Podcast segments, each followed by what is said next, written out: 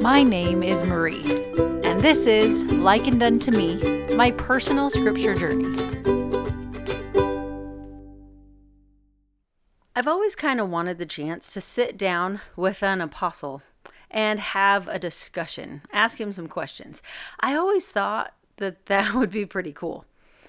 In Elder Bednar's book, The Spirit of Revelation, his wife tells a story of having many apostles stay with them over their years as her husband served as president of BYU Idaho. And they would talk beforehand about what questions to ask so that they could spend time on the most important things. Well, a couple weeks ago, my stake had the opportunity to have Elder Rasband come visit. And it had me thinking about what I would ask him if I had the chance to sit down with him. So I kind of threw around some different questions in my head and I finally landed on one. And the funny thing was that as I started pondering this question, I started having different answers come to mind. Like the Spirit was telling me what the Lord would answer for that question, even though I wasn't sitting down with an apostle. So, after a few of these answers had come to mind, I thought, do I even need to ask an apostle this question anymore? And right after that, I started to doubt myself. Like, who am I to think I could get an answer to a question like that? But I continued thinking and wondered if there were any scripture examples of somebody getting answers to a question when they weren't talking to the prophet. And I thought of when Nephi's dad tells him of his vision of the tree of life. Nephi ponders and prays and receives his own answer in the interpretation of it. He didn't need his dad, the prophet, to tell it to him, he received it for himself. Alma, a few hundred years later, says that he had learned things by prayer and fasting.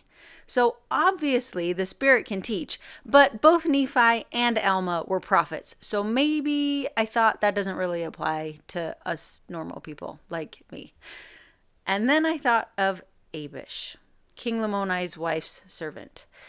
Now, King Lamoni was the king that Ammon the missionary taught, right? And remember, Ammon protects the king's sheep by cutting off the arms of the men who come to scatter them. And the king is so impressed, he says he will believe whatever Ammon teaches him. So he listens to Ammon, and then he falls over, and his servants think he's dead for three days. Well, Abish comes into the story after the king wakes up. When King Lamoni wakes up after being unconscious for three days, he tells his wife and servants of what he had seen and learned about the Savior, and then all of them fall unconscious, except for Abish. She was already converted to the Lord and was excited to spread the message of what had happened to their king. But she hadn't been converted by a missionary like Ammon or a prophet like Lehi or Nephi. She had been converted because her father, a Lamanite, whose name we don't even get to know, had had a remarkable vision. That's it. Some obscure Lamanite had a remarkable vision that had converted him and his daughter, at least, that we know of. He wasn't a prophet, as far as we know. He was part of what, at the time, was a wicked people. But he had been taught by the Spirit. And I can't help but wonder if he had that remarkable vision because he had a question and he wasn't afraid to ask it. The Savior taught both the Jews during his earthly ministry and the Nephites after he was resurrected Ask, and it shall be given you. Seek, and ye shall find. Knock, and it shall be opened unto you. For every one that asketh receiveth, and he that seeketh findeth, and to him that knocketh it shall be opened. Now, I'm not saying that we do not need apostles and prophets. We absolutely do. Heavenly Father is a God of order, and the Church of Jesus Christ is organized with prophets and apostles at its head.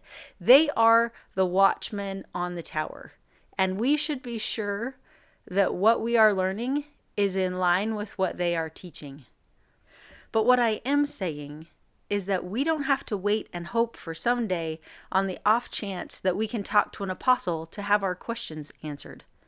They can be answered by the Holy Ghost directly to us. If you're still worried about whether you will receive answers to your questions, listen to this formula and promise that Nephi reminds his brothers about after asking whether they had inquired of the Lord about the same vision that Nephi had just asked about.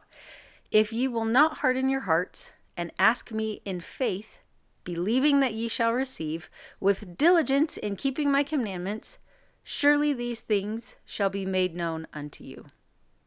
Loving Heavenly Father, who hears our prayers and knows our questions, He has provided a way to answer them.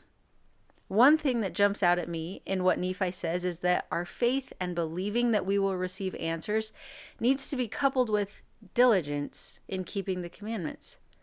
This implies to me that sometimes we must wait. We prove our diligence by doing things for a really long time, no matter how hard it gets.